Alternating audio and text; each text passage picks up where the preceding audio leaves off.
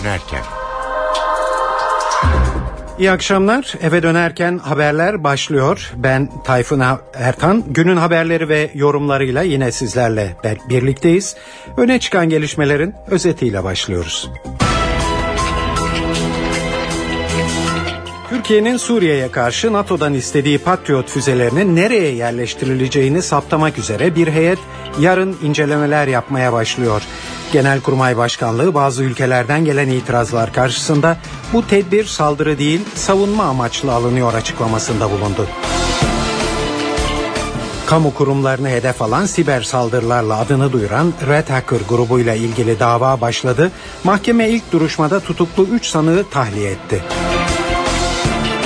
Avrupa İnsan Hakları Mahkemesi'nin ordudaki disiplin cezaları nedeniyle Türkiye'ye verdiği mahkumiyet kararları üzerine Genelkurmay disiplin cezalarını yeniden düzenledi. Mısır'da Cumhurbaşkanı Muhammed Mursi'nin kendisine olağanüstü yetkiler tanıyan bir kararname yayınlaması üzerine muhalifler yine Tahrir Meydanı'nda toplandı. Ve İspanya'da Katalonya bölgesindeki seçimlerde İspanya'dan bağımsızlık yanlısı partiler parlamentoda çoğunluğu elde etti.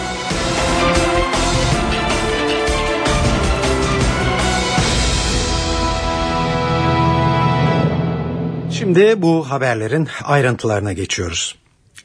Türkiye'nin Suriye sınırındaki güvenlik sorunu nedeniyle NATO'dan istediği Patriot füzeleri için uzman ekip yarın Türkiye'ye geliyor.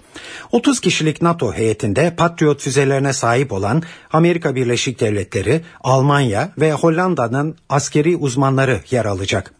Konuya ilişkin ayrıntılı açıklamada Genelkurmay Başkanlığından geldi. Genelkurmay füzelerin nereye konuşlandırılacağının netleşeceğini duyurdu. Açıklamada bu tedbir saldırı değil savunma amaçlı alınıyor dendi. Ayrıntıları NTV muhabiri Didem Tuncay anlatıyor. Türk Silahlı Kuvvetleri mevzi keşiflerine yarın başlanacağını duyurdu. Keşifler Türk ve NATO müttefiklerinden oluşturulacak, heyetle yapılacak ve e, önemli bir vurgu var açıklamada. Patriotların konuşlandırılmasının tamamen savunma amaçlı bir tedbir olduğunun altı çizildi ve e, sadece Suriye'den kaynaklanabilecek hava ve füze tehditlerine karşı böyle bir e, sistemin kurulacağı vurgulandı. E, Türk Silahlı Kuvvetleri Patriot Patriotların uçuşa yasak bölge uygulaması veya taarruzi bir harekat için kullanılmasının söz konusu olmadığına dikkat çekti. Türkiye'ye gelecek yabancı askerler e, konusuna da değinildi açıklamada. NATO daimi hava savunma planına uygun olarak görevlendirileceği bu askerlerin belirtildi. NATO SOFA anlaşmasına uygun olarak hazırlanacak bir mutabakat muhtırası kapsamında görev yapacak yabancı askerler. Patriotların konuşulan konuşlandırılacağı bölgeler e, sayıları Türkiye'ye gelecek yabancı personelin sayısı konuşlanma süresi Patriot'ların bunlar merak ediliyordu. Türk Silahlı Kuvvetleri bu unsurların mevzi keşif faaliyetleri sonucunda belirleneceğine dikkat çekti. E, ayrıca e, bir e, diğer konuda Patriot'ların Türk hava savunma sistemleriyle entegre edilmesi, komuta kontrolü e, ve angajman kuralları e, buna ilişkin e, çalışmalarında NATO çerçevesinde sürdürülmekte olduğu vurgulandı. Türk Silahlı Kuvvetleri tarafından yapılan açıklamada. Evet NATO'nun Türkiye'de patriotlarla ilgili çalışmaları başlıyor. Patriotların Türkiye'ye gelecek olması bölgede tabi itirazların yükselmesine de neden oldu. İran ve Rusya'dan geliyor bu itirazlar büyük ölçüde. Buna birazdan dönmek üzere önce patriotların özelliklerinin ne olduğuna ve Türkiye'nin bunlara neden ihtiyaç duyduğuna bakalım. Bilgesam Stratejik Araştırmalar Merkezi'nden Atilla Sandıklı'yı dinliyoruz. Bir kere adı üzerinde hava savunma sistemidir. Patriotlerin görevi e, orta ve uzun menzilli hava savunma sistemini e, oluşturmak için e, kullanılan bir silah sistemi. Menzili de 85 mil civarında 140 kilometre 150 kilometreye denk geliyor mevcut hava savunma kabiliyetlerine baktığımızda Türkiye'nin kısa menzilli ve kısa orta menzilli füze sistemlerimiz bizim belki yeterli düzeyde olmasına rağmen orta ve uzun menzilli hava savunma füzelerimizin bizim olmadığını görüyoruz. Bu açıdan Türk Silahlı Kuvvetleri'nin en büyük zafiyet alanlarından bir tanesinin bu olduğunu dikkati çekmemiz gerekir. E, böyle bir durumda da NATO'nun orta ve uzun menzilli hava savunma sistemlerimizi bölgeye getirmek suretiyle herhangi bölgeden oluşacak bir tehdide karşı gerekli önlemi zamanında almak için yapılmış bir tedbirdir bu. Türkiye orta ve uzun menzilli savunma sistemi açığını böyle karşılayacak anlaşılan. Az önce değindiğimiz itirazlara şimdi dönebiliriz. Rusya zaten çatışmaların döndüğü bir bölgeye yeni silah unsurları sokmanın riskleri arttırdığını ileri sürerek patriotlara itiraz ediyor. İran da istemiyor patriotları. Ama acaba İran ve Rusya'nın itirazları ne kadar haklı nedenlere dayanıyor? Yine Atilla Sandıklı'yı dinliyoruz. Tabii ki böyle bir e, sistemi ve doğrudan doğruya NATO'nun unsurlarının bölgeye gelmesi caydırıcılık açısından da son derece önemli etki yapıyor. Bu etki ilk başta neden kimin üzerinde yapacak? Suriye üzerinde yapacak. Dolayısıyla bundan sonra sınıra yakın e, kuvvetlerini e, Suriye kuvvetleri hava unsurlarını kullanmakta biraz tedirgin olacak. İkincisi Suriye'ye destek veren unsurlar var.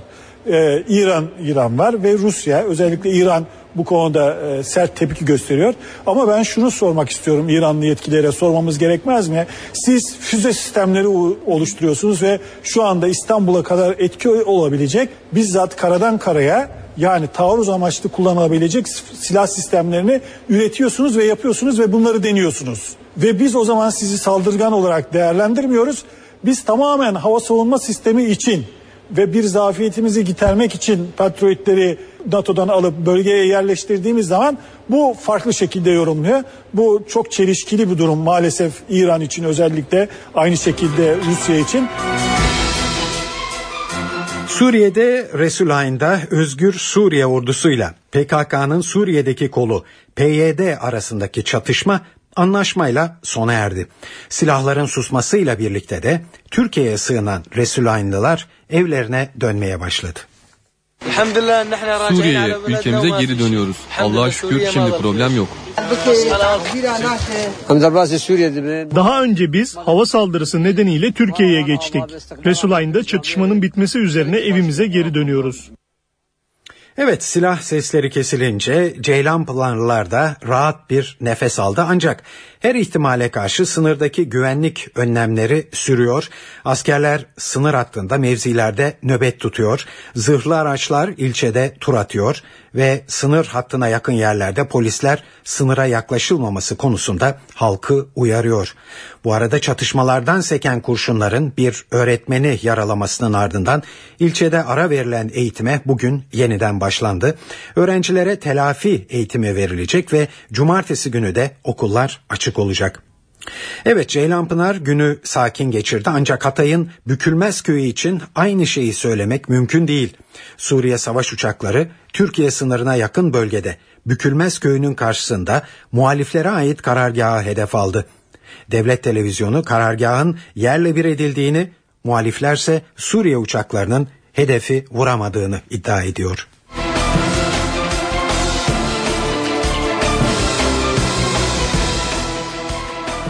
Türkiye, Suriye'de Patriot füzeleri konusunda siyasi anlaşmazlık yaşadığı Rusya ile enerji alanındaki işbirliğini arttırıyor. İran'a uygulanan ambargo nedeniyle bu ülkeden alınan petrolü azaltan Türkiye, olası bir petrol sıkıntısını Rusya ile çözecek. Rusya'dan petrol anımı Rus Devlet Başkanı Vladimir Putin'in Aralık ayı başındaki ziyaretinde masaya yatırılacak. Ayrıntıları NTV muhabiri Ahmet Ergen anlatıyor. Türkiye İran'a yönelik ambargonun ardından bu ülkeden petrol alımını 2 milyon ton azalttı. Bu durum nedeniyle oluşabilecek olası petrol sıkıntısı içinse yeni alternatif Rusya olacak. Enerji ve Tabii Kaynaklar Bakanı Taner Yıldız, İran ile ilgili gelişmeler nedeniyle Türkiye'ye yansıyacak sorunları telafi etmek için farklı ülkelerle görüşüldüğünü söyledi. Bunlardan birinin de Rusya olduğunu belirten Bakan Yıldız, Rusya Devlet Başkanı Vladimir Putin'in Aralık ayı başındaki Türkiye ziyaretinde ham petrol alımına ilişkin somut adımlar atılabileceğini belirtti. Türkiye, İran'dan petrol alımını 2 milyon ton azalttıktan sonra bu açığı kapatmak için 1 milyon ton ham petrolü Libya'dan, kalan 1 milyon tonu da spot piyasadan karşılıyordu. Libya dışında bir alternatif arayışı çerçevesinde son dönemde Suudi Arabistan'da gündeme gündeme geldi. Ancak Bakan Yıldız Rusya'nın bu açıdan daha öne çıktığı mesajı verdi. Yıldız kış aylarında elektrik ve doğalgaz sıkıntısı yaşanmayacağını da belirterek programlı bir kesinti öngörülmediğini vurguladı. Sinop'a yapılacak Türkiye'nin ikinci nükleer santrali konusunda ise görüşmelerin sürdüğünü belirtti Bakan Yıldız ve iki ülkenin öne çıktığını ancak sözleşme imzalanma aşamasına kadar bu ülkelerin isimlerinin açıklanmayacağını kaydetti. Ahmet Ergen, NTV Radyo Ankara.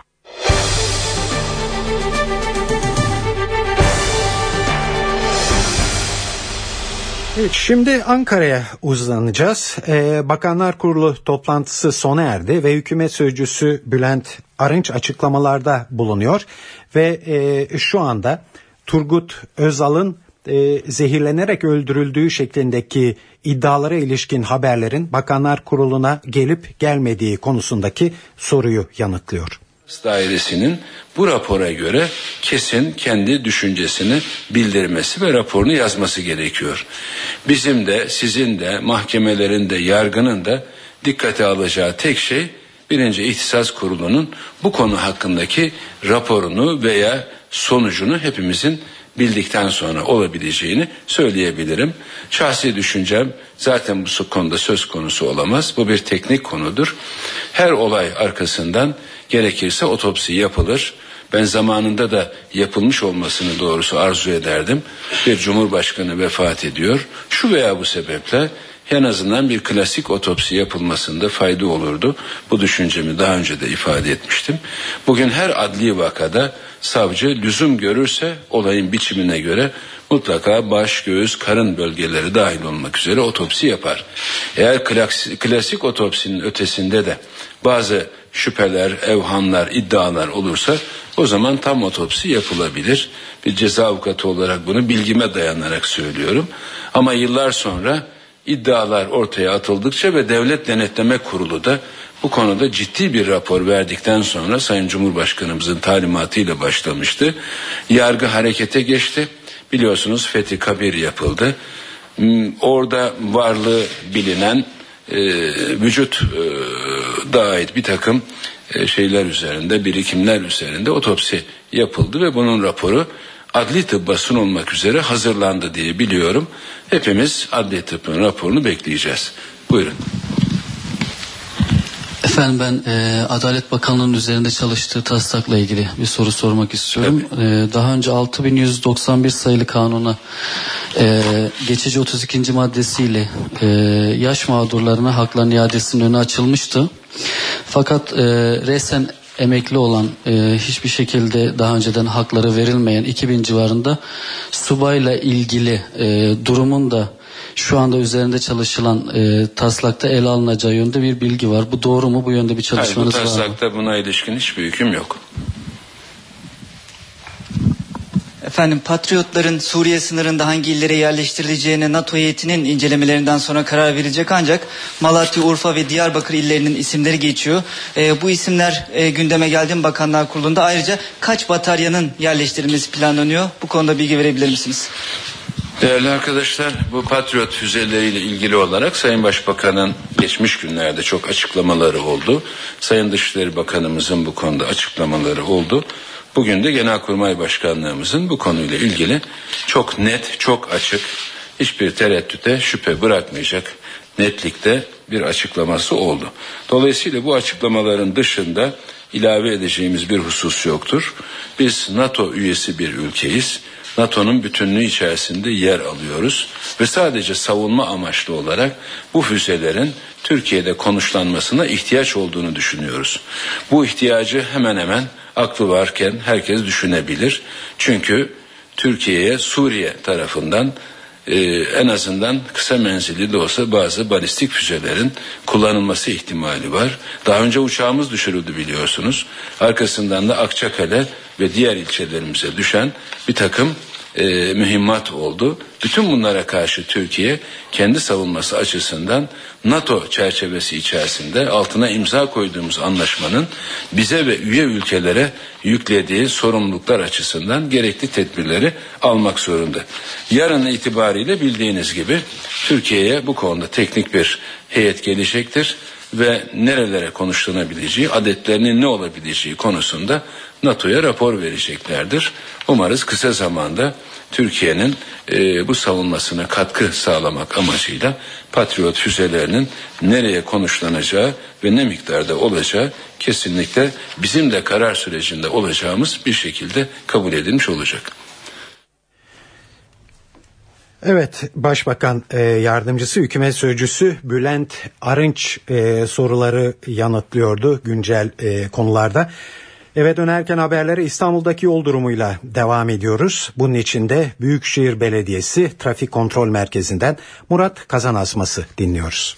Trafik yoğunluğu köprülerde düne göre biraz daha az yoğun. Sabah trafiğiyle de kıyaslayacak olursak akşam trafiğinde taşıt sayısı biraz daha az. Çamlıca trafiğinde Altınizade yönünde açık bir trafik yaşanıyor. Ama Altunizade'de hem köprü istikametinde hem de köprü çıkış noktasıyla Acıbadem istikametinde yoğun trafik şu anda etkisini hissettirmeye başladı. Fatih Sultan Mehmet Köprüsü'nde ise köprü girişi ve köprü üzerindeki yoğunluk devam ediyor. Şu saat itibariyle Ümraniye trafiği açık gibi gözükse de sonrasında Kavacık inişi ve köprü girişine yoğunluk yaşanırken ters yönde Kavacık'tan geliş Ümraniye bağlantı yönünde de yoğun trafik etkili olmaya başladı. Avrupa Anadolu geçişinde Boğaziçi Köprüsü'nün girişi şu anda yoğun ama öncesinde trafik hareketli. Özellikle Çağlayan trafiğine baktığımızda Mecidiyeköy istikametindeki hareketliliğin devam ettiğini görüyoruz. Ters yönde az önce bir kaza vardı. Kaza kaldırıldı Mecidiyeköy sonrasında Çağlayan yönünde trafik hareketlenmeye başladı. Çağlayan'a baktığımızda her iki istikamette de açık bir trafik olduğunu görmekteyiz. Sadece yan yolda Mecidiyeköy girişlerinden kaynaklanan yoğunluk etkili olmaya başladı. Fatih Sultan Mehmet Köprüsü'nde Maslak katılımı öncesinde başlayan yoğunluk köprüye kadar devam ederken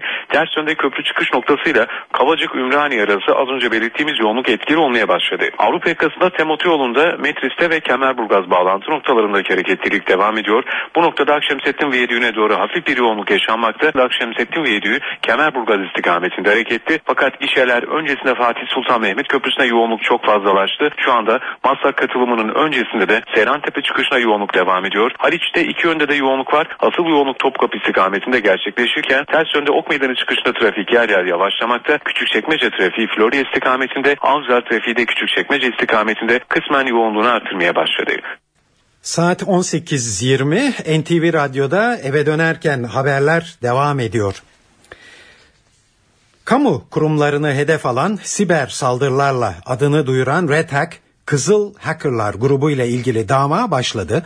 Mahkeme ilk duruşmada tutuklu 3 sanığı tahliye etti. Ayrıca tüm sanıklarla ilgili adli kontrol de kaldırıldı.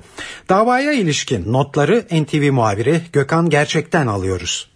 Siber suçlarla ilgili açılan ilk terör davasıydı. Redek davası ilk duruşmada tahliye karar çıktı. Ankara 13. Ağır Ceza Mahkemesi tutuklu bulunan 3 sanığın delillerin toplanmış olması ve içeride bulundukları süreyi göz önünde bulundurarak tahliyesine karar verdi. Evet toplumsal olaylara tepkisini koyabilmek için çeşitli kamu kurum ve kuruluşlarının internet sitelerini, resmi internet sitelerini çökerterek adından çok söz ettirmiştir. Redek soruşturma kapsamında 10 kişi hakkında dava açıldı. Gözaltılar oldu. Bunlar terör örgütlerine üye olmamakla birlikte örgüt adına suç işlemekle suçlandılar. 1980 öncesinde kurulan Maoist Leninist örgütler de bu örgütler arasındaydı. PKK, MLKP ve Maoist Leninist örgütleri adına örgüte üye olmamakla birlikte suç işleyen kişiler olarak tanımlandığı iddianamede ama mahkeme aynı görüşte değildi. Bugün tahliye kararı verdi. Sadece tahliye kararı yoktu. Adli kontrol sisteminin de tüm sanıklar için uygulanmamasına hükmetti. Ankara 13. Ağır Ceza Mahkemesi dosya bilirkişiye verildi. Bilirkişi bilir kişiler tarafından bilişim suçları konusunda uzman bilir kişiler tarafından dosya incelenecek ve bir sonraki duruşmada o dosyada mahkemenin eline ulaşmış olacak. Davada tutuklu sanık kalmadı. Türk Silahlı Kuvvetleri'nde disiplin kanunu değişiyor. Avrupa İnsan Hakları Mahkemesi'nin Türk Silahlı Kuvvetleri'ndeki disiplin cezaları nedeniyle Türkiye'ye verdiği mahkumiyet kararları üzerine Genelkurmay harekete geçti ve disiplin cezaları yeniden düzenlendi. Hazırlanan taslak bir hayli dikkat çekici. Buna göre orduda eşcinselliğin cezası meslekten ihraç olacak. Artık askerlikte disiplin suçu olarak kabul edilen her davranışın bir ceza puanı olacak. Bu ceza puanları sicillere işlenecek. Yeni düzenleme ile oda hapsi de tarih olacak. Ayrıntıları NTV muhabiri Özden Erkuş derledi.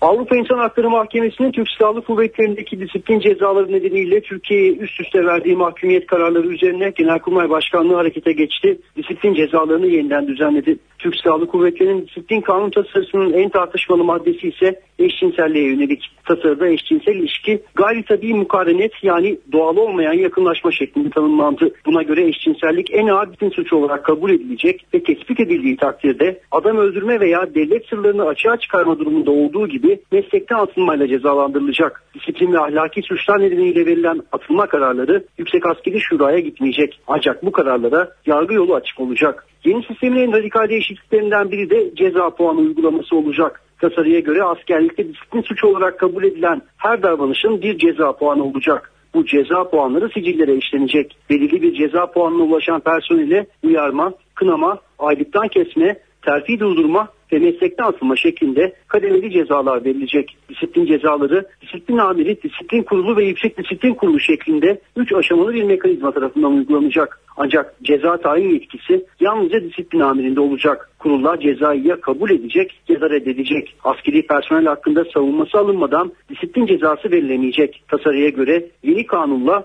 disko adı verilen disiplin koğuşları da kaldırılacak. 2 günden 21 güne kadar verilebilen ve kamuoyunda disko olarak bilinen oda hapsi yerine hafta sonu izne çıkmama cezası uygulanacak. Böylece Türkiye hakkında Avrupa İnsan Hakları Mahkemesi'nde en çok dava açılma sebeplerinden biri ortadan kaldırılacak. Özden Erkuş, NTV Radyo, Ankara. Meclis Darbeleri Araştırma Komisyonu çalışmalarını tamamladı. Taslak rapordaki ayrıntılar yavaş yavaş basına yansımaya başladı. Raporda özellikle özel harp dairesi başlığı altında çok çarpıcı saptamalara yer verildi. Örneğin özel harp dairesinde görevli sivillerin sayısının yüz binlerle ifade edildiği belirtildi. Bu birimin ölüm üçgeni olarak ifade edilen Adapazarı, Sapanca, Bolu bölgesine gömdüğü silahlarla çok sayıda faili meçhul cinayetin işlendiği vurgulandı. Raporda özetle özel harp dairesi hala etkin deniyor. Rapordaki daha genel bir saptamada ise darbelerin arkasında devletle hükümet arasındaki çekişmenin yer aldığı belirtilmekte. Bürokratlarla çetilmişler arasındaki güvensizlik ilişkisine dikkat çekilmekte. Komisyonun bu saptamasının ne anlama geldiğini Fatih Üniversitesi'nden Profesör Doğu Ergil'e sorduk. Bakın e, bugün hala bir anayasa yapamıyoruz. Bu anayasaya yani var olan anayasaya yol açmış olan askeri darbenin yapıcıları ve ve bu darbenin içinde yer almış olanlar şeyde e, hapiste. Fakat onların yaptığı anayasayı değiştiremiyoruz biz. Niçin? Bu kadar kutuplaşmış ve bölünmüş bir toplumda yaşayınca insanlar birlikte yaşamanın gerektirdiği temel ilkeler üzerinde uzlaşma sağlayamıyorlar. İşte bunun sonucu olarak da e, devlet üzerinden toplumu yönlendirecek o kadro kendisini yetkili hissediyor. Yani sivil siyaset bu toplumu yönetemiyor. Dolayısıyla da biz devletin sahibi olarak, devletin hatta kurucusu olarak e, böyle bir yetkiye sahibiz. Bu yetkiyi şimdiye kadar bu kurumların oluşması ve bu kurumların hayata e, e, hayat kazanması için gerekli olan yasalardan aldıkları yetkilerle e, toplumda siyaset dışı bir etkiyi gelip yerleştirmişlerdi. Bu e, yerleştirmenin arkasında da devlet ve hükümet ayrımı vardı. E, bu hükümetin zamanında devletle hükümetin arasındaki aralık büyük ölçüde azaldı. Ama o kadroların ve aynı zamanda o kadroların merkezinde bulunduğu bütün eğitim sistemi, bütün hukuk sistemi aynen duruyor. Yani durduğu müddetçe de devlet adına topluma müdahale edecek yetkili insanlar ortaya çıkıyor. Mesele budur. Son bir not eklersek geçtiğimiz aylarda komisyon üyelerine sorularını yanıtlayan eski Cumhurbaşkanı Süleyman Demirel bugün komisyona bir dizi uyarılarda bulundu. Demirel komisyon soruşturma yürütüyormuş gibi hareket etmemeli bu onun fonksiyonunu sıfıra indirir diye konuştu. Darbe komisyonu bir soru komisyonu değildir. Darbe komisyonu bilgi toplar. Darbe komisyonu bu da bu darbeleri kim yapmış, neye yap, yapanları bulalım da bunların hakkında tahkikat yapalım. Şeklinde bir komisyon değildir. Tahkikat komisyonu değildir. Darbe komisyonunun tahkikat komisyonu şekli alması halinde darbe komisyonunun fonksiyonu sıfıra iner. Darbe komisyonu görevini bence çok yaymadan sanki Türkiye'yi kurtarıyormuş gibi bir duruma sokmadan görevini tamamlamalıdır. Yani bir memlekette bizden fazla iktidar olmaz. Muğla Bozburun açıklarında hafta sonu büyüklüğü 4 civarında peş peşe depremler meydana geldi. Bu depremlerin ardından küçük ölçekli yüzden fazla artçı sarsıntı meydana geldi. Sarsıntılar herhangi bir hasara yol açmadı ancak bölgede tedirginlik baş gösterdi. Deprem uzmanları olanları bir deprem fırtınası olarak tanımladılar. Bunun arkasından büyük bir deprem gelmesi diye bir şey tabi söz konusu değil. Ama uzmanlar bu bölgenin geçmişte yüksek şiddette depremler üretmiş olduğuna da dikkat çekiyorlar. Jeofizik mühendisi Profesör Ahmet Ercan'a başvurduk. Biliyorsunuz geçen yılda Denizli'de Pamukkale çukurunda bir deprem fırtınası görmüştük. Ve aşağı yukarı 3-4 ayda sürmüştü bu deprem fırtınası. Büyük bir korkular da yaratmıştı. Ama bunun sonucunda 4,5-5'ten daha büyük bir deprem olmamıştı. Şimdi bu bölgede e, bu deprem fırtınasından sonra ille de büyük bir deprem doğacak diye bir olay söz konusu değildir. Bu bölgede şu anda bir deprem olsa hangi büyüklükte oluşur derseniz bana göre 6,5-6 6 gibi bir büyüklükte bir depreme gebedir bu bölge. Ama Rodos'a yaklaştıkça bu deprem büyüklükleri 7'yi aşar. Tarihsel kayıtlardan başka elimizde bir kayıt da yok. Böyle bir deprem fırtınası göz ardı edilemez. Ama eninde sonunda Rodos'un önünde özellikle 12 adaları etkileyebilecek ve süpürtü yaratabilecek 7.5'a kadar varan bir deprem olacak. Bu deprem Türkiye kıyılarını etkiler mi? Tabii ki etkiler. Ama bizim Türkiye kıyıları çok sağlam ve büyük bir depremi dahi çok büyük olarak duymayacak. Şimdi Türkiye burada büyük bir deprem olacakmış gibi her zaman için hazır beklemesi gerekiyor. Tabii Türkiye turizminin etkilenmemesi için özellikle bu yerde yer alan pansiyonlar, oteller bunların depremde güvenlik belgeleri alması şiddetle öneririm.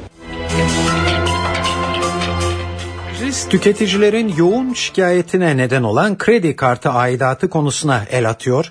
Bu doğrultuda Meclis Dilekçe Komisyonu bünyesinde Bankacılık Alt Komisyonu kuruldu. Komisyon hem bankacıları hem de vatandaşlarla tüketici derneklerini dinleyerek kredi kartı aidatının yasal olup olmadığını araştıracak. Kredi kartları ile ilgili dünya örnekleri incelenecek, Türkiye'deki uygulamalarla karşılaştırılacak. Komisyon aidatın hizmet bedeli mi yoksa haksız kazanç mı olduğunu irdeleyecek. Alt komisyon çalışmalarını tamamladıktan sonra tavsiye niteliğinde bir rapor hazırlayacak. Evet sırada para ve sermaye piyasalarında bugün yaşanan gelişmeler var. CNBC'den Benel Hızarcı anlatıyor. Piyasalarda yeni hafta olumlu başladı. Baktığımız zaman yurt içinde gündemi değiştirecek çok önemli bir veri bulunmuyor bu hafta. Daha çok yurt dışı gündemi takip etmeye devam edeceğiz gibi gözüküyor. Bugün de yine yurt dışına bakarak piyasalar yön bulmaya çalıştı. Euro bölgesi Maliye Bakanları bugün üçüncü kez IMF ile tekrar bir araya gelerek Yunanistan konusunda toplandılar. 31,5 milyar euroluk kredi diliminin verilmesi konusunda anlaşıp anlaşamayacaklarını izleyeceğiz. Baktığımız zaman euro doları doların en azından 1.29.50-1.30 aralığında tutunduğunu piyasalarında bu konuda umutlu bir şekilde beklediğini söyleyebiliriz. Amerika'da 12 Aralık'ta FED toplantısı var. Buna baz oluşturacak ekonomik görünüm bu hafta gelecek olan datalarla birlikte e, yine izlenmeye devam edilecek. E, sabah piyasalar e, Avrupa cephesinde yine İspanya haberini de değerlendirdiler. İspanya'da Katalonya'da seçimler vardı dün. E, ayrılıkçı partiler meclise girdi ama daha önce ayrılık konusunda referandum sözü veren partinin oylarının azalması e, bu konunun e, daha zorlaşacağı şeklinde yorumlandı piyasalarda. Ama İspanya'nın yardım isteyip istemeyeceği konusunda hala net bir durum ortaya çıkmış değil. Baktığımız zaman gün içerisinde gösterge bileşik faizin yeni tarihi dip seviyeleri test etmeye devam ettiğini görüyoruz. Bu konuda hem yurt dışının olumlu havayı korumasının etkisi var hem de içeride Merkez Bankası'nın bundan sonraki Aralık ayı toplantısında faiz indireceğine dönük beklentinin hala sürüyor olmasının da etkisi var. Bugün kapanış gösterge kağıtta %6,12 bileşikten gerçekleşti. Bu da yine yeni bir tarihi dip seviye diyebiliriz. Faizdeki düşüşün desteğiyle banka hisselerindeki rally devam ediyor borsada. Bugün de %1,21'lik yükselişle endeks 71.867 puandan kapanış gerçekleştirdi. Dolar Türk Lirası'nın gün sonundaki değeri ise 1.79 oldu. Bugünlerde yolu Taksim'e düşenler bir hayli sıkıntılı anlar yaşıyordu. Yayalaştırma projesi çalışmaları nedeniyle kapatılan bölgeler yürüme mesafesini çok uzatmıştı. İşte buna çözüm olması amacıyla Taksim'de bir üst geçit inşa edildi. Taksim'le Talimhane arasındaki 70 metrelik geçit ulaşımı ciddi ölçüde kolaylaştırdı ve yayalara zaman kazandırdı tabi. Yolu Taksim'e düşenler geçici çözüm bulunmasından memnundu. Bence çok faydalı olacak. Bankaya gitmek için bir kilometre yol yürüdüm. Şu 15 dakika bakacağız dolaşmakta. Bir de yaşlılık var. Harika olmuş. 15-20 dakikada geleceğimiz yere 2 dakikada giriyoruz zaten. Te şeyden ama dağdan dönüp gel, geliyorduk. Şimdi rahat ortadan gidip geliyoruz. 10 dakika 15 dakika kazandık. Dört tarafın dolanıyordu. Bunu ta tarla başına gibi çıkıyordu. Aynı yere gitmek için. Daha önce düşünsene daha güzel olacak yani. Bu insanlar için herkes için faydalı bir şey. Geçtiğimiz hafta sizlere Türkiye'de emeklilerin ne tür korkuları olduğunu aktarmıştık belki hatırlarsınız. Bugün de Emekliler Derneği'nin aynı araştırmasında emeklilere yönelttiği ne yersiniz sorusunun sonuçlarını sizlere yansıtacağız. Araştırmaya göre Türkiye'de emekliler en çok ekmek, en az kırmızı et tüketiyor.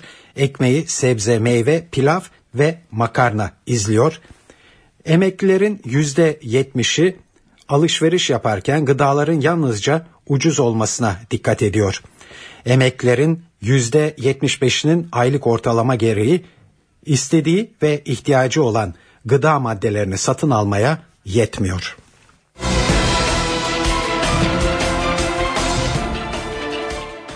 Saat 18.35 NTV Radyo'da eve dönerken haberleri dinliyorsunuz. Şimdi Ankara'ya Esenboğa Havaalanı'na gidiyoruz. Başbakan Erdoğan İspanya seyahati öncesinde gazetecilerin sorularını yanıtlıyor. Paket, e, paketiyle ilgili olarak bugün Adalet Bakanlığımız e, Bakanlar Kurulu'na sunumunu yaptı ve bu sunumda değerlendirmelerimizi yaptık.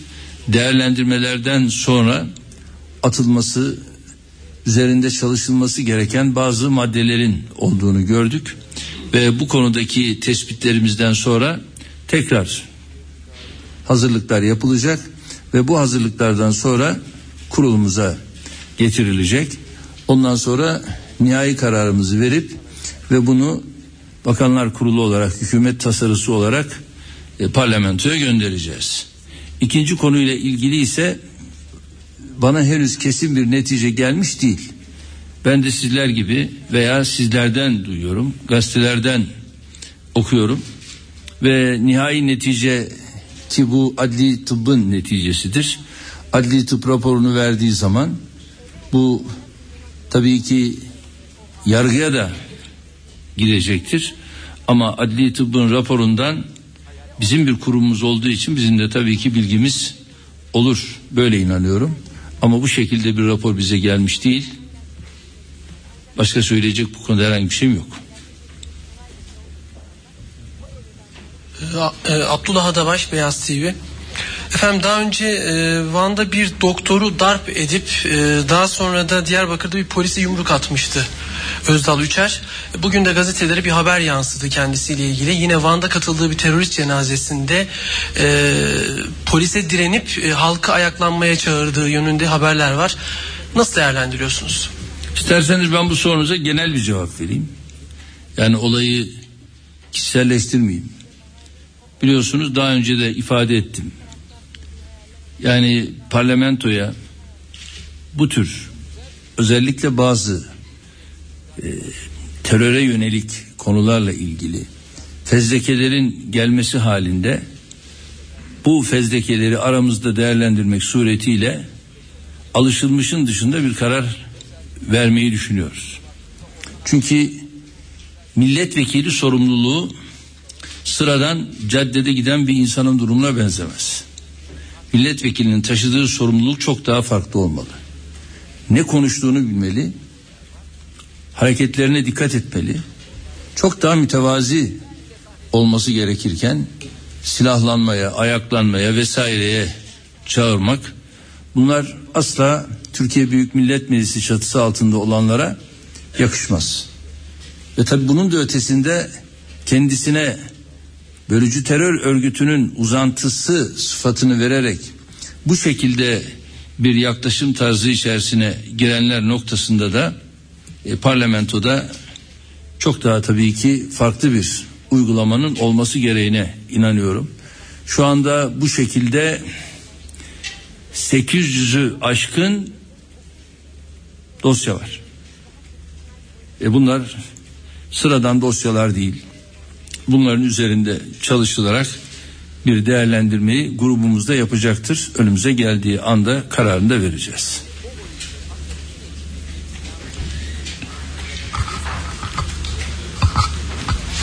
Ümit Çetin Kanal 24 Televizyonu. Efendim e, Rusya e, Başbakanı Dimitri Medvedev'in bir açıklaması oldu Suriye ile ilgili. E, iki ayrı kuruma verdiği röportaj. Bu röportajda Suriye'de taraf değiliz diyor. E, tutumlarımızın taraf tutumlarının tarafsız olduğunu ifade ediyor ve şu cümlesi dikkat çekiyor. Eğer uluslararası yaptırım olursa biz de silah sevkiyatını durdururuz diyor. Medvedev. Bu noktada Rusya'nın tavrı en azından Suriye ile ilgili tavrını biliyoruz. Değişe, değişiyor diyebilir miyiz? Bir daha tekrar eder misin? Uluslararası yaptırım olursa biz de silah sevkiyatını durdururuz. En azından o kuruluşlarda bu şekilde yer aldı Medvedev'in açıklamaları. Ee, bu noktada Rusya'nın tavrı değişiyor diyebilir miyiz? Ve bir yaptırım olursa ilk adım kimden gelmeli? Şimdi sizin bu açıklamalarınız eğer doğruysa bu sağlıklı bir gelişme demektir. O zaman Birleşmiş Milletler Güvenlik Konseyi'ndeki tavrını Rusya değiştiriyor anlamınadır bu. Çünkü yaptırımlar konusunda Birleşmiş Milletler Güvenlik Konseyi'nde gündeme gelen teklifi biliyorsunuz Rusya ve Çin daha önce reddetti, olumsuz baktı. Ama şimdi böyle bir yeni değerlendirme olursa bu tabi Suriye'de bölge içinde çok çok hayırlı bir gelişme diye bakıyorum. Zaten e, pazartesi günü biliyorsunuz Sayın Putin burada olacaklar. Kendileriyle yüksek düzeyli stratejik konsey toplantımızı İstanbul'da gerçekleştireceğiz. Tabi bu toplantılar esnasında bu konuda bizim için önemli olan başlıklar arasında.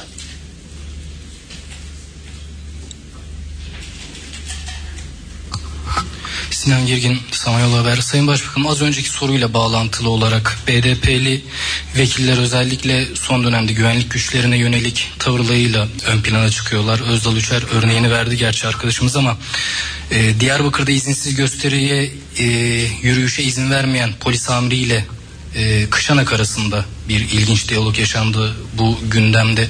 Bu diyaloğu nasıl yorumluyorsunuz? Yani bundan önce de mesela Sebahat Tuncel'in güvenlik görevlisine karşı bir şiddeti söz konusu olmuştu. Bir tokat atma olayı olmuştu. Bütün bunlar bağlamında bu özellikle son diyalog ışığında yorumlarınız neler olacak? Bunun cevabını az önce verdim. İşte bunların hepsi zaten meclise geliyor, önümüze gelecek ve mecliste de bunların değerlendirmesini bizler dokunulmazlık zırhına bürünen bu zevatla ilgili kararımızı dokunulmazlıklarını kaldırmak suretiyle vereceğiz. Ondan sonrası artık yargıya aittir. Evet çok teşekkür ediyorum sağ olun. Evet Başbakan Tayyip Erdoğan İspanya yolunda Esenboğa havaalanında gazetecilerin gündeme ilişkin sorularını yansıtmaktaydı.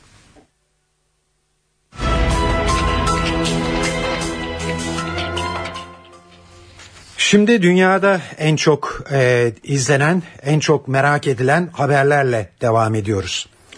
Almanya Türkiye'ye dönük vize uygulamasının kaldırılmasına karşı çıkıyor. Türkiye Avrupa'ya Adalet Divanı'ndan bu konuda gelecek yıl çıkacak kararı beklerken Almanya İçişleri Bakanı Peter Frederik Türkiye ve Rusya vatandaşları için vize uygulamasının kaldırılmasına karşı çıktı.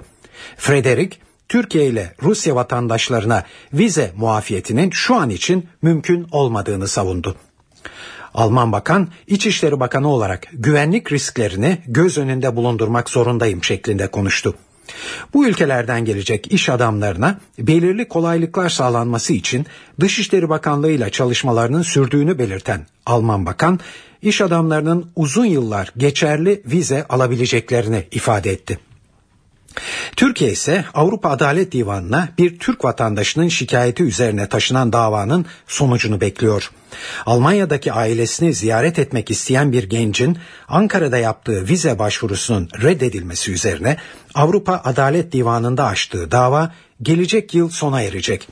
Davacının lehine karar çıkması halinde Türk vatandaşlarına Avrupa Birliği ülkelerinin uyguladığı turist vizesinin kaldırılabileceği belirtilmekte.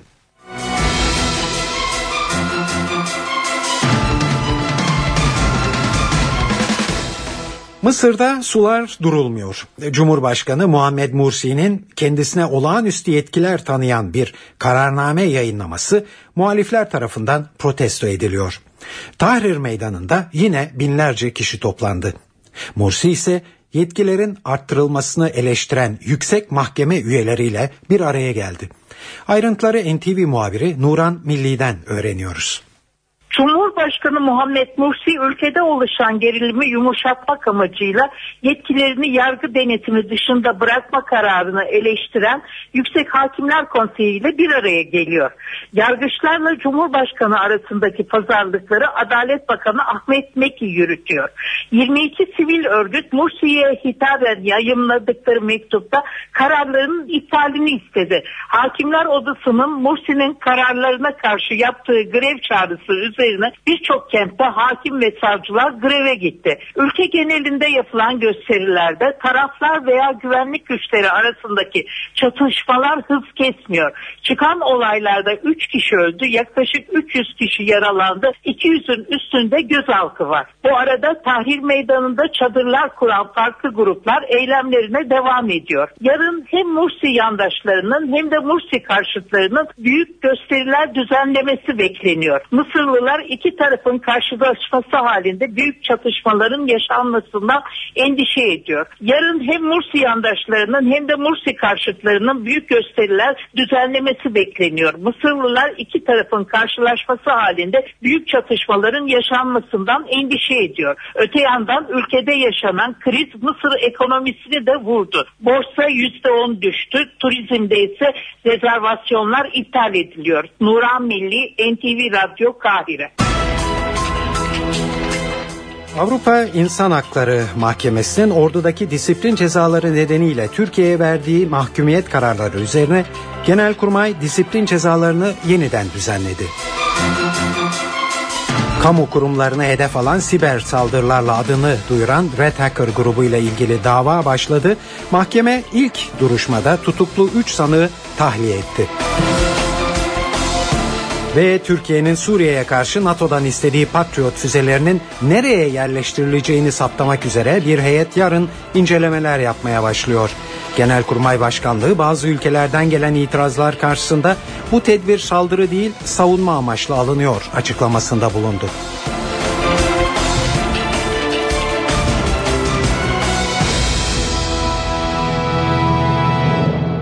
Ayrıntılar.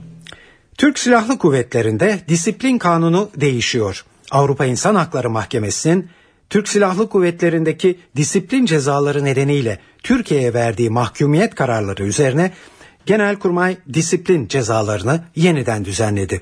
Hazırlanan taslak bir hayli dikkat çekici. Taslakta eşcinselliğin cezası meslekten ihraç olarak belirleniyor.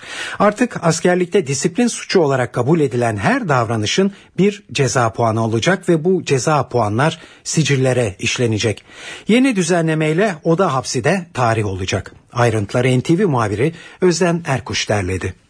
Avrupa İnsan Hakları Mahkemesi'nin Türk Silahlı Kuvvetleri'ndeki disiplin cezaları nedeniyle Türkiye'ye üst üste verdiği mahkumiyet kararları üzerine Genelkurmay Başkanlığı harekete geçti. Disiplin cezalarını yeniden düzenledi. Türk Silahlı Kuvvetleri'nin disiplin kanun tasarısının en tartışmalı maddesi ise eşcinselliğe yönelik. Tasarıda eşcinsel ilişki gayri tabi mukarenet yani doğal olmayan yakınlaşma şeklinde tanımlandı. Buna göre eşcinsellik en ağır disiplin suçu olarak kabul edilecek ve tespit edildiği takdirde adam öldürme veya devlet sırlarını açığa çıkarma durumunda olduğu gibi meslekten atılmayla cezalandırılacak. Disiplin ve ahlaki suçlar nedeniyle verilen atılma kararları Yüksek Askeri Şura'ya gitmeyecek. Ancak bu kararlara yargı yolu açık olacak. Yeni sistemin en radikal değişikliklerinden biri de ceza puanı uygulaması olacak. Tasarıya göre askerlikte disiplin suçu olarak kabul edilen her davranışın bir ceza puanı olacak. Bu ceza puanları sicillere işlenecek. Belirli bir ceza puanına ulaşan personele uyarma, kınama, aylıktan kesme, terfi durdurma ve meslekten atılma şeklinde kademeli cezalar verilecek. Disiplin cezaları disiplin amiri, disiplin kurulu ve yüksek disiplin kurulu şeklinde 3 aşamalı bir mekanizma tarafından uygulanacak. Ancak ceza tayin yetkisi yalnızca disiplin amirinde olacak. Kurullar cezayı ya kabul edecek ya da reddedecek. Askeri personel hakkında savunması alınmadan disiplin cezası verilemeyecek. Tasarıya göre yeni kanunla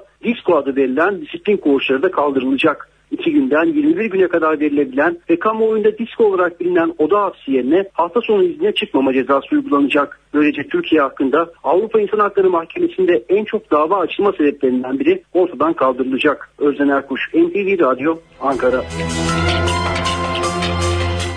Kamu kurumlarını hedef alan siber saldırılarla adını duyuran RETAC Kızıl Hackerlar grubu ile ilgili dava başladı. Mahkeme ilk duruşmada tutuklu 3 sanığı tahliye etti. Ayrıca tüm sanıklarla ilgili adli kontrol de kaldırıldı. Davaya ilişkin notları NTV muhabiri Gökhan Gerçek'ten dinliyoruz. Siber suçlarla ilgili açılan ilk terör davasıydı. Radek davası ilk duruşmada tahliye karar çıktı. Ankara 13. Ağır Ceza Mahkemesi tutuklu bulunan 3 sanığın delillerin toplanmış olması ve içeride bulundukları süreyi göz önünde bulundurarak tahliyesine karar verdi. Evet toplumsal olaylara tepkisini koyabilmek için çeşitli kamu kurum ve kuruluşlarının internet sitelerini, resmi internet sitelerini çökerterek adından çok söz ettirmiştir. Redek soruşturma kapsamında 10 kişi hakkında dava açıldı. Gözaltılar oldu. Bunlar terör örgütlerine üye olmamakla birlikte örgüt adına suç işlemekle suçlandılar. 1980 öncesinde kurulan Maoist Leninist örgütler de bu örgütler arasındaydı. PKK, MLKP ve Maoist Leninist örgütleri adına örgüte üye olmamakla birlikte suç işleyen kişiler olarak tanımlandı iddianamede ama mahkeme aynı görüşte değildi. Bugün tahliye kararı verdi. Sadece tahliye kararı yoktu. Adli kontrol sisteminin de tüm sanıklar için uygulanmamasına hükmetti. Ankara 13. Ağır Ceza Mahkemesi dosya bilirkişiye verildi. Bilirkişi bilirkişi kişiler tarafından bilişim suçları konusunda uzman bilir kişiler tarafından dosya incelenecek ve bir sonraki duruşmada o dosyada mahkemenin eline ulaşmış olacak. Davada tutuklu sanık kalmadı. Türkiye'nin Suriye sınırındaki güvenlik sorunu nedeniyle NATO'dan istediği Patriot füzeleri için uzman ekip yarın Türkiye'ye geliyor. 30 kişilik NATO heyetinde Patriot füzelerine sahip olan Amerika Birleşik Devletleri, Almanya ve Hollanda'dan askeri uzmanlar var. Konuya ilişkin ayrıntılı açıklama Genelkurmay Başkanlığından geldi. Silahlı kuvvetler füzelerin nereye konumlandırılacağının netleşeceğini açıkladı. Açıklamada ayrıca bu tedbir saldırı değil savunma amacıyla alınıyor dendi. NTV muhabiri Didem Tuncay'ı dinliyoruz.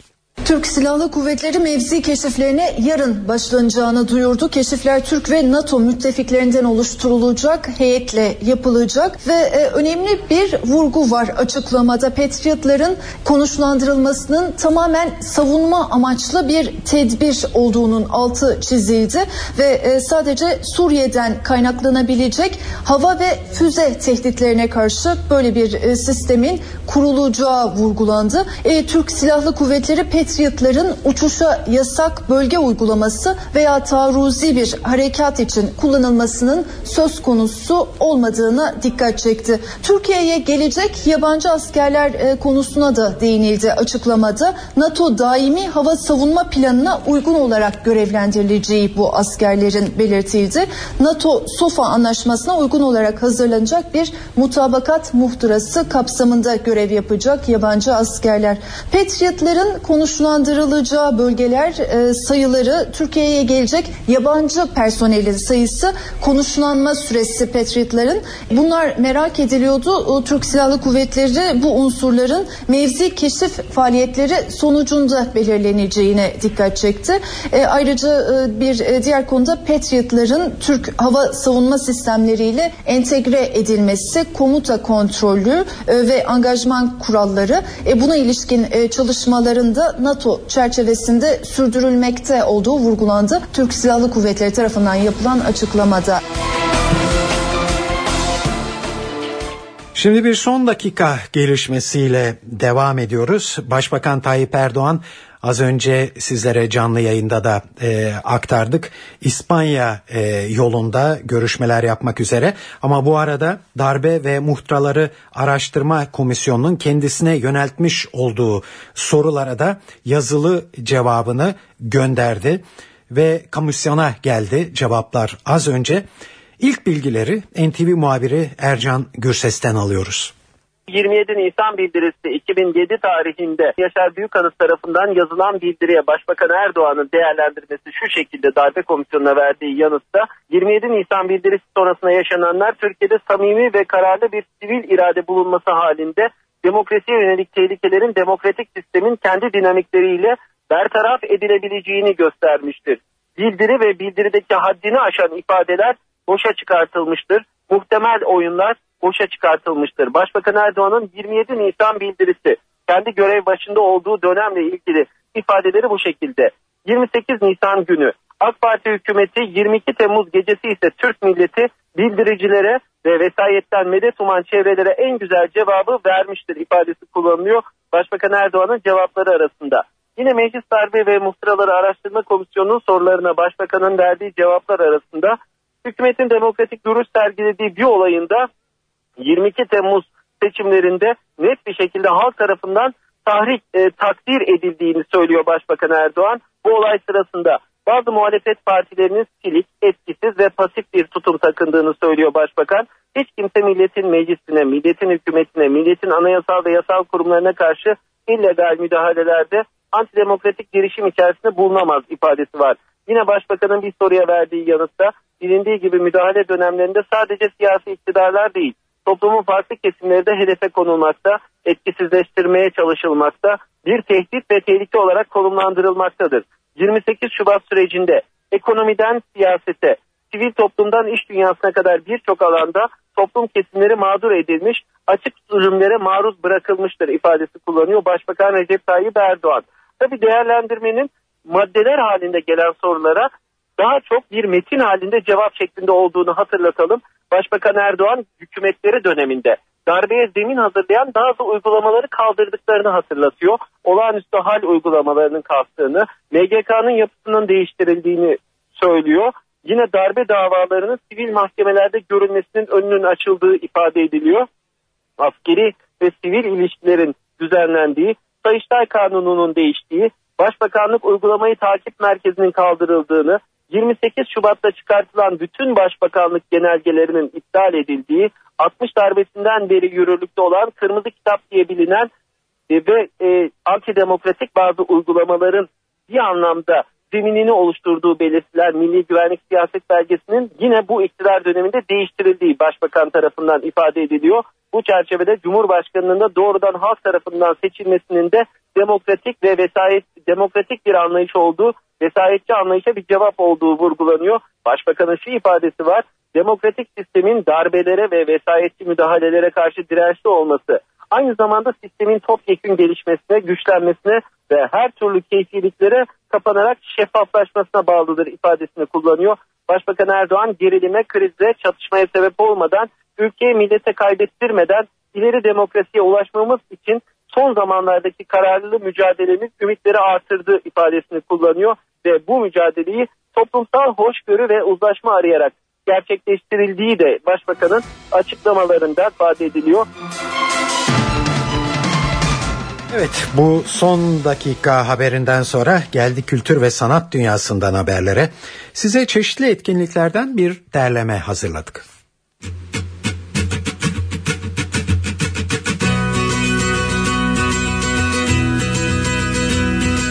Müzik dünyasının efsanevi isimlerinden Sting bugün İstanbul'da. Sevilen şarkılarını sadece 5 enstrüman eşliğinde seslendirdiği Back to Best turnesi kapsamında İstanbul'a gelen Sting, Ataköy Atletizm Arena'da hayranlarıyla buluşacak. Sting en son 2006 yılında İstanbul'a gelmiş ve Kuruçeşme Arena'da 15 bini aşkın dinleyicisiyle buluşmuştu. Sanatçının bu akşamki konseri saat 21'de başlayacak. Bugün Süreyya Operası'ndaysa Ankara Çağdaş Müzik Topluluğu var. Ulvi Cemal Erkin ve Sergei Prokofiev'den eserler yorumlayacak olan topluluk saat 20'de sahneye çıkacak.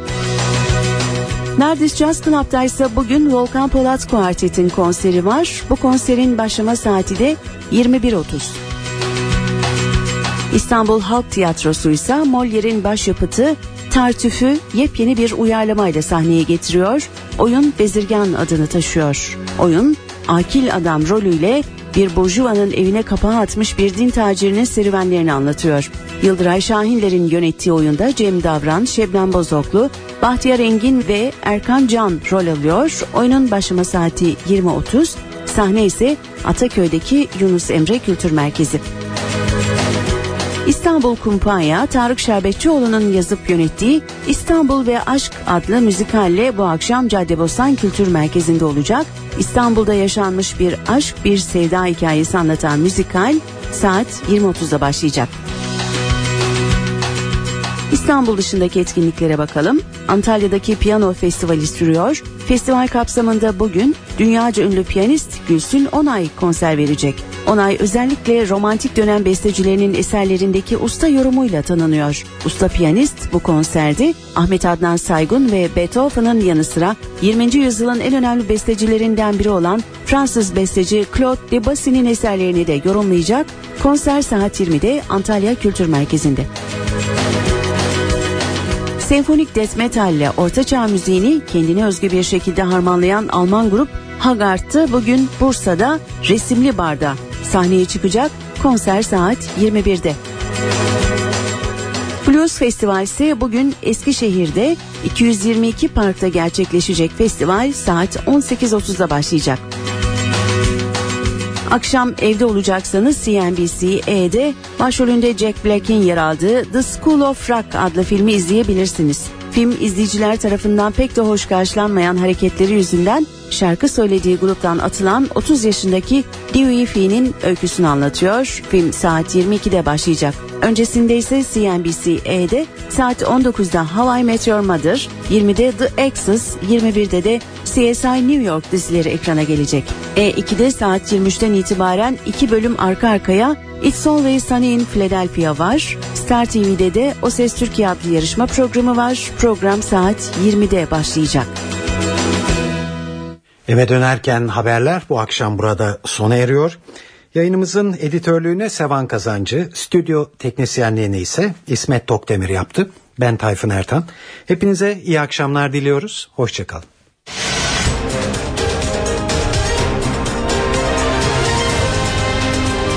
NTV Radyo, Türkiye'nin haber radyosu.